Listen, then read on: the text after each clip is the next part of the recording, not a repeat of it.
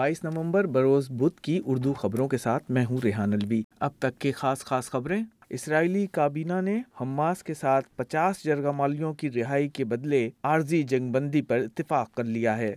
New South Wales کے premier Chris Minns نے منگل کی رات پورٹ باٹنی میں فلسطینیوں کے حامی احتجاج کے دوران پولیس کی کارکردگی کو سراہا اور عالمی کپ جیتنے والی آسٹریلین کرکٹ ٹیم کے کپتان پیٹ کیمنس کا کہنا ہے کہ ورلڈ کپ کی جیت کے باعث آسٹریلیا میں کرکٹ کا مستقبل ایک نئی بلندی کی طرف بڑھے گا۔ اور اب خبروں کی تفصیل۔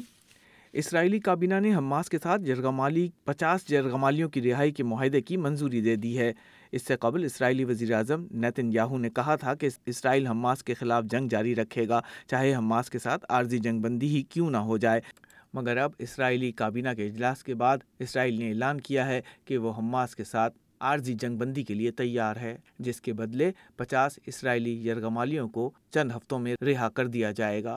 نیو ساؤتھ ویلز کے پریمیئر کرس منز نے ریاست بھر میں متعدد فلسطینی حامی مظاہروں کے دوران نظم و نسق برقرار رکھنے میں ریاستی پولیس کے کام کی تعریف کی ہے، جبکہ منگل یعنی اکیس نومبر کی شب پورٹ باٹنی میں پیش آنے والے واقعات کی مذمت بھی کی ہے۔ یاد رہے کہ اسرائیلی شپنگ لائن کے خلاف احتجاج کے دوران ٹریڈ یونینز کے سینکڑوں فلسطینی حامیوں کی پولیس کے ساتھ جھڑپیں ہوئی تھیں۔ یہ مظاہرین ان اسرائیلی بحری جہازوں کی آسٹریلیا آمد کے خلاف مظاہرے کر رہے تھے جو اسرائیل کو جنگی ساز و سامان فراہم کر رہے ہیں۔ آسٹریلین وزیر خارجہ پینی وانگ نے کہا ہے کہ وفاقی حکومت بھارت کے ساتھ اقتصادی اور تجارتی تعلقات کو فروغ دینے کے لیے پرعزم ہے۔ اسی دوران دونوں ممالک نے اعلیٰ سفارتکاری بات چیت میں چین کی بالادستی، علاقائی سلامتی اور اسرائیل حماس جنگ پر تشویش کا اظہار کیا۔ سینیٹر وانگ نے ٹو پلس ٹو ڈائلاگ کے اجلاس میں وزرائے دفاع سے بات چیت کی اور اس کے ساتھ ہی نئی دہلی میں اپنے بھارتی ہم منصب اور بھارتی وزیر خارجہ سے بھی ملاقات کی ہے۔ وفاقی حکومت نے حال ہی میں رہا ہونے والے افراد کے حوالے سے مزید اقدامات کے نفاذ پر غور کیا ہے، جنہیں امیگریشن حراست سے حال ہی میں ہائی کورٹ کے فیصلے کے بعد رہا کیا گیا ہے۔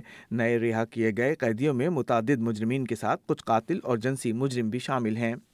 آسٹریلیا میں کووڈ نائنٹین کے کیسز کی ایک نئی لہر آئی ہے، جبکہ ماہرین لوگوں کو چوکس رہنے اور چھٹیوں کے قریب آتے ہی اپنی ویکسین اپ ڈیٹ کرنے کی ہدایات کر رہے ہیں۔ موناش یونیورسٹی میں وبائی امراض کی ماڈلنگ یونٹ کے سربراہ ایسوسیٹ پروفیسر جیمس ٹراور کا کہنا ہے کہ کمیونٹی میں ایک دوسرے سے ربط کے ذریعے پھیلنے والے انفیکشن میں اضافہ ہوا ہے۔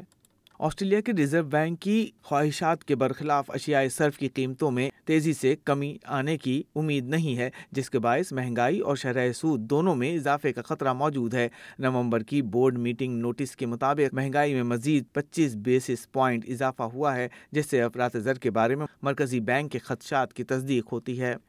آسٹریلیا کی عالمی کپ کی فاتح ٹیم کے کپتان پیٹ کیونس کا کہنا ہے کہ ان کی ٹیم نے بھارت اور انگلینڈ میں چھ ماہ کی طویل سفر کے بعد اپنی ورلڈ کپ کی جیت حاصل کی ہے، جس سے نہ صرف نئی تاریخ رقم ہوئی ہے، بلکہ ملک میں کرکٹ کے کھیل کی مستقبل کی نئی راہیں بھی متعین ہوئی ہیں۔ پیٹ کیمنس اور دیگر آسٹریلین کھلاڑی بھارت میں کئی دنوں کی تقریبات کے بعد آج صبح وطن واپس پہنچنا شروع ہوئے۔ یہیں پر خبریں ختم ہوئیں۔ تازہ ترین خبریں جاننے کے لیے W W W dot S B S dot com dot A U slash Urdu پر جائیے۔